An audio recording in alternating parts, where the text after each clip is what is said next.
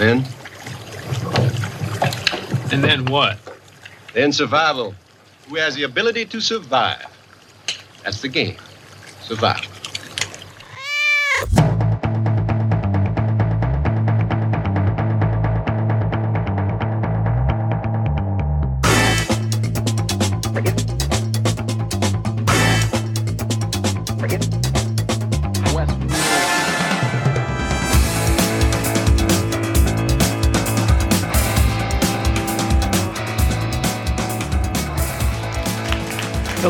Everybody. Welcome back. Hope you all had a good week. And uh, let's just jump right in. All right, so last episode, we talked about using music in your feature film, in your award winning feature film. Yeah.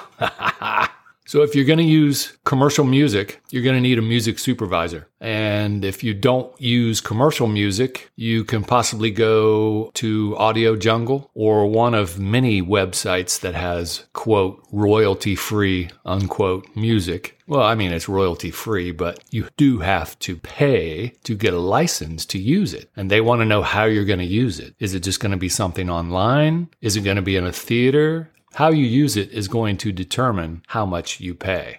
To find a music supervisor, probably the easiest way, and once again, you're going to have to spend money. If you go to IMDb Pro, IMDb Pro has contact information for all the Hollywood players. You know, all the information to get in touch with somebody in the industry. If they're on IMDb, their contact information will be there. And it's a subscription. You have to pay like a yearly fee. So what I did was I was watching one of my favorite, one of my top 10 favorite series in my life is Californication. It's, it's a guy series. You know, I made the hike for guys. I always say if you listen to Howard Stern, Jim Rome, if you like Californication, you'll love the hike. You know, that's my audience. My demographic was guys. Okay. Californication is a really funny series with David Duchovny, and it's geared towards guys. You know, every episode, David Duchovny goes to bed with a different female. So tell me that's not made for guys. Duh.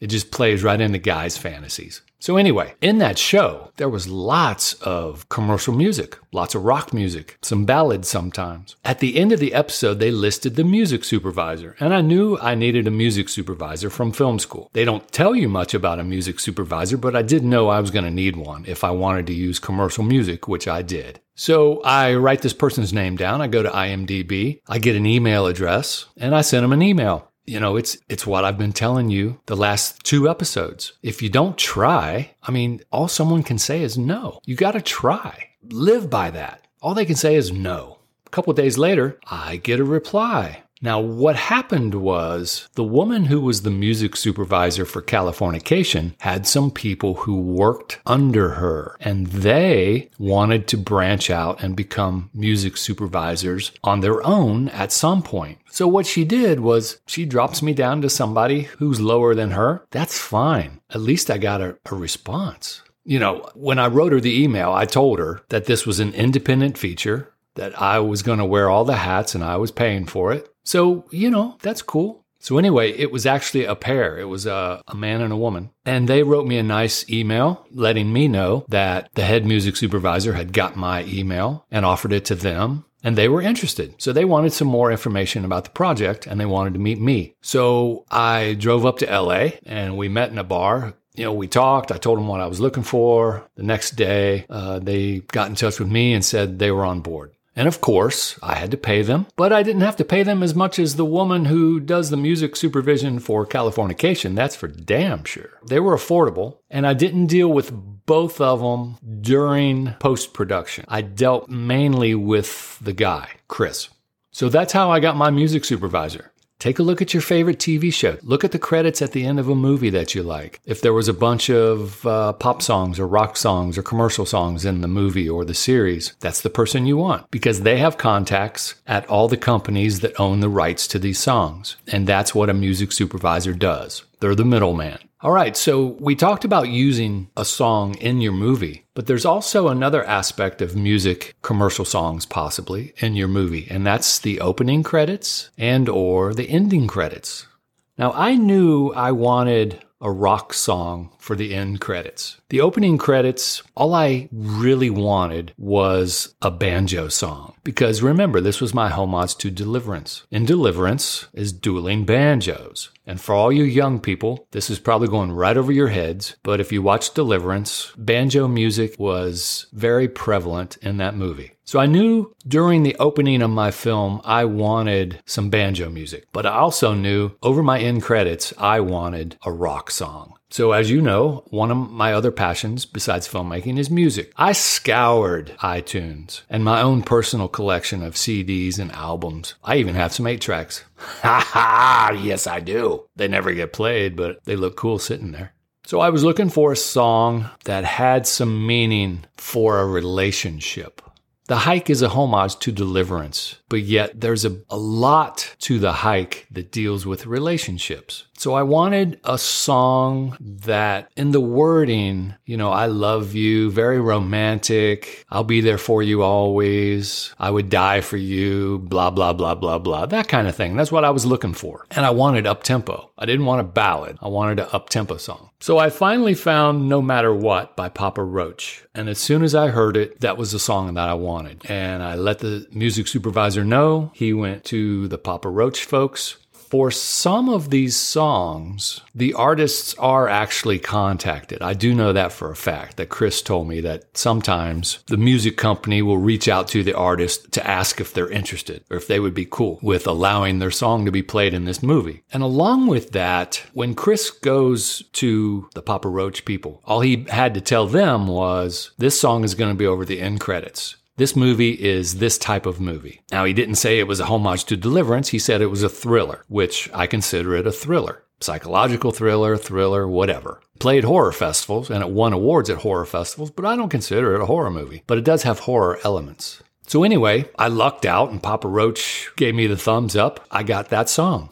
Now, the Jason Mraz song and the Grand Funk Railroad song, the company wants to know specifically when we're going to hear this song. What is going on visually that is going to be over this song? I mean, they, they want to know. And Chris had to let them know. He had a script and he would take pages from the script and send the script to the company and say, this exactly is where the song is going to go because I wrote it in the script. So it's very specific. They want to know exactly what's going on when the audience hears that song. And, and I can understand that. I don't have any problem with that at all. And once again, I was very lucky that I got the go ahead from the Jason Mraz company and the Grand Funk Railroad company and the Papa Roach company. So um, three for three. I lucked out. The filmmaking gods were looking down on me. Now, the banjo song, I basically let Chris deal with that one. Chris ran it by me like, look, there's a bunch of indie bands. We could get this thing for real cheap because there's a bunch of bands out there that would love to have their music in a movie, regardless if it's an independent or a, or a studio film. You know, they just want their work out there. So he had contacts with a bunch of different independent bands. Some bands didn't even have, have a label. They weren't signed to a label yet. And he just sent me the MP3s of uh, a handful of songs that featured a banjo. I chose the one that I wanted. And that was way cheaper than the other three songs. Now, Papa Roach was the most expensive because of what I told you previously in the previous episode. The Papa Roach song, it was the band, it was the song, so I had to pay the Papa Roach guys and the writers of the song who are also band members of the song. Now, the Jason Mraz song and the Grand Funk Railroad song, if you remember, I only had to pay the writers. I didn't have to pay the performers of the song. Now, music over the opening credits or the end credits, if I didn't have the money, I would have went the royalty free route. Because if you go to Audio Jungle, they have genre music. So whatever mood you want to set, they have categories where you can jump into that category and listen to all kinds of different clips of music. Now, some of the clips are short, some of the clips are longer. Depends on how long your, your ending credit sequence is. But even if you get a short clip, you can loop it. Hell, you can do that in Audacity. Just put the clip in and just loop it. That would be the way to go if if you're looking to cut costs. And like I said in the previous episode, you know, you can't put together a score from Audio Jungle or royalty free music. But if all you want to do is put hits of music underneath scenes here and there, you can definitely do that. Because if you are on a tight budget, a score is probably one of the things that I would recommend that you do away with just because there's so many royalty free websites out there. And just look for the scenes that you really, really want some music laying underneath the scene to give it a little punch, to give it a little mm, mm, to manipulate the audience a little bit. Make those tears flow just a little bit faster. You know what I'm saying? It happens all the time. You see it in movies all the time. And the only other thing I would say about using music in a movie is you don't want to be don't want to be on the nose. You know, on the nose is a saying that can be applied to screenwriting, and we talked about that in season 1. But on the nose is also can also be applied to music. How many movies have you seen? And the words to the song are actually what you're seeing or really close to what you're seeing. See, that bothers me because that's too on the nose. So I think it's more professional and I think it shows your your expertise as a filmmaker. If you pick music that's not on the nose, but it still does the job that you want it to do. And that's to set a mood, to possibly strengthen the visuals that, that you have on screen at the time, to lay a foundation for the visuals that you have painstakingly processed to put up onto that screen. You just want the perfect piece of music to go underneath there to complement it, to complement the visuals. It doesn't have to be on the nose. You don't have to find a song that the lyrics are matching dialogue between two characters.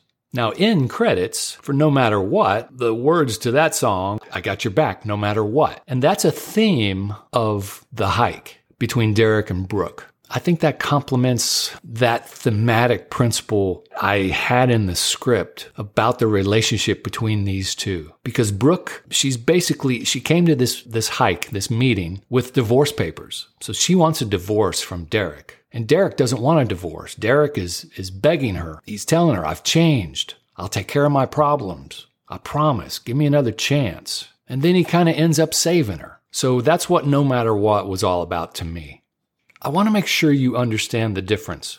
The song No Matter What is pretty much on the nose over the ending credits, but it's okay because it's over the ending credits. Hell, if you find a song that tells your entire tells the entire story of your movie in a song, use it over the ending credits because the audience has probably gotten up to leave. And if they are sitting there, they're just looking at credits. That's a big difference than being on the nose using a song during a scene. Because filmmaking is all about show, don't tell. Show, don't tell. Let's go back to basics screenwriting 101. If you have a character who's mad, you don't write dialogue for that character. Oh, I'm so mad. You show them doing something. And when you see them doing this action, it tells you, oh, they're pissed. But what happens is when you have a scene and it's show don't tell, and you did a great job, show don't tell. The character is performing an action that lets you know what they're thinking. But then underneath it, you put a song that has words that say exactly what your character is going through or thinking about. You're showing and you're telling. You're dumbing down your audience. You're taking your audience by the hand, explaining to them what's going on on two different levels. And that's insulting. And people pick up on that quickly. So that's why there's such a huge difference between being on the nose, using a song to manipulate somebody, and the words to the song are in effect what is going on on the screen. And then using a song like No Matter What at the end of the hike that tells the basic theme of the movie. Your ending credits, don't worry about it. Put whatever song you think should be in there. You don't have to worry about show, don't tell the on the nose stuff. Don't worry about it. Put whatever song you want over those ending credits. But in the middle of your movie, in the middle of a scene, try your best not to dumb down the audience and show them and tell them what's going on in this scene by using a song that has the same lyrics. And I know you guys have seen it. I always see it. It's like, God, what dumbasses. You can match the mood with the song. Just make sure those lyrics aren't dead on. But matching the mood is fine. That's what you want. I mean, Jesus, you're not going to have an emotional scene and have some up tempo pop song playing underneath it, right? You're going to have some strings and some sad piano. Yeah. For lack of a better word, it's manipulating the audience. That's fine. I hope this all makes sense. Uh, let me open up this silver bullet from my buddy Berkman. Ah, yeah. Yeah, that's nice. All right, so um, I recorded that opening segment a few days ago, and I now am currently coming down with a cold. So you're going to hear my voice is a little different. It could delay next week's podcast. As a matter of fact, this week's podcast was delayed because my wife got a cold. Not COVID. She took two tests. It was a cold. Man, I, I thought I lucked out. She got over it, and then I started coming down with it. So anyway, I noticed that the the pod was a little bit short, and plus there are a few things that I want to add. So here I am. I do want to apologize. so this is pre-production, and uh, we were talking about songs because I wanted you to think about songs. If you're going to put songs in your project, you need to think about it when you're putting your budget together. But I ended up going on a tangent about using music. I'm sorry, man. I'm I'm passionate about this shit. You get me going, I can't stop. So I gave you a bunch of good wisdom you can use in post production when you're putting together your songs. And that's another thing. I mean, just for shits and giggles, if you want to look for songs right now, go for it. You know, it's kind of fun. But you really don't have to worry about this stuff until post production. Be laser focused on pre production right now and uh, putting your budget together. And you know, you know what's going to happen. You're going to say you want a song, you're going to budget for a song, and then you're going to go over budget. And then when you get into post, you don't have any money. So guess what's going to happen? That song you wanted, out the door. I know, right? Dude, it, it happens to the best of us.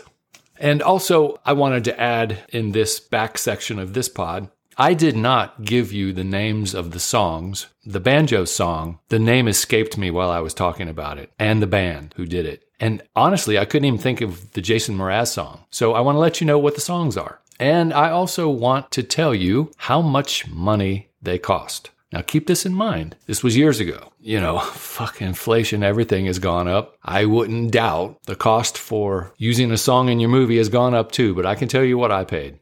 All right, so here we go. The opening credit song is Paper Chains, has a nice banjo. Very beginning is a banjo. And the band is Kites and Crows. Kites and Crows. Now that was like $800. It was cheap. You're thinking, damn, Dave, that was cheap? yeah. Okay, the Jason Mraz song was I Won't Give Up. And that was just one payment to the songwriter because we did not use the recording. And that was three grand, three large.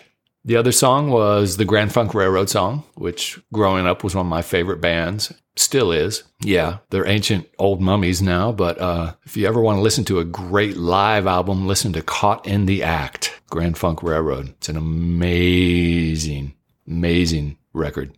And the song was Some Kind of Wonderful. And that was, that came about because of Grady looking at Brooke and he's basically singing that song for her because she is his some kind of wonderful at that moment. And plus, he's an old geezer. He probably grew up listening to Grand Funk too. That was the same as the Jason Mraz song. We did not use the original recording, but we had to pay the writers, and that was another 3K. Three large. So now we're six large in, almost seven with paper chains. The Papa Roach song, No Matter What. We did use the original recording because it is over the ending credits. So we had to pay for the original recording to be heard and we had to pay the songwriters. So just do the math. That was 6K. 6K. So now we're almost $13,000 in song rights. I know you guys are shaking your head. Damn, Dave. What the fuck? Dude, you only make your first movie one time and I was not going to half ass it. You know what? When you start half-assing things, oh yeah, that's that's good enough. Yeah, that's that's good enough. Then you're going to start half-assing your life.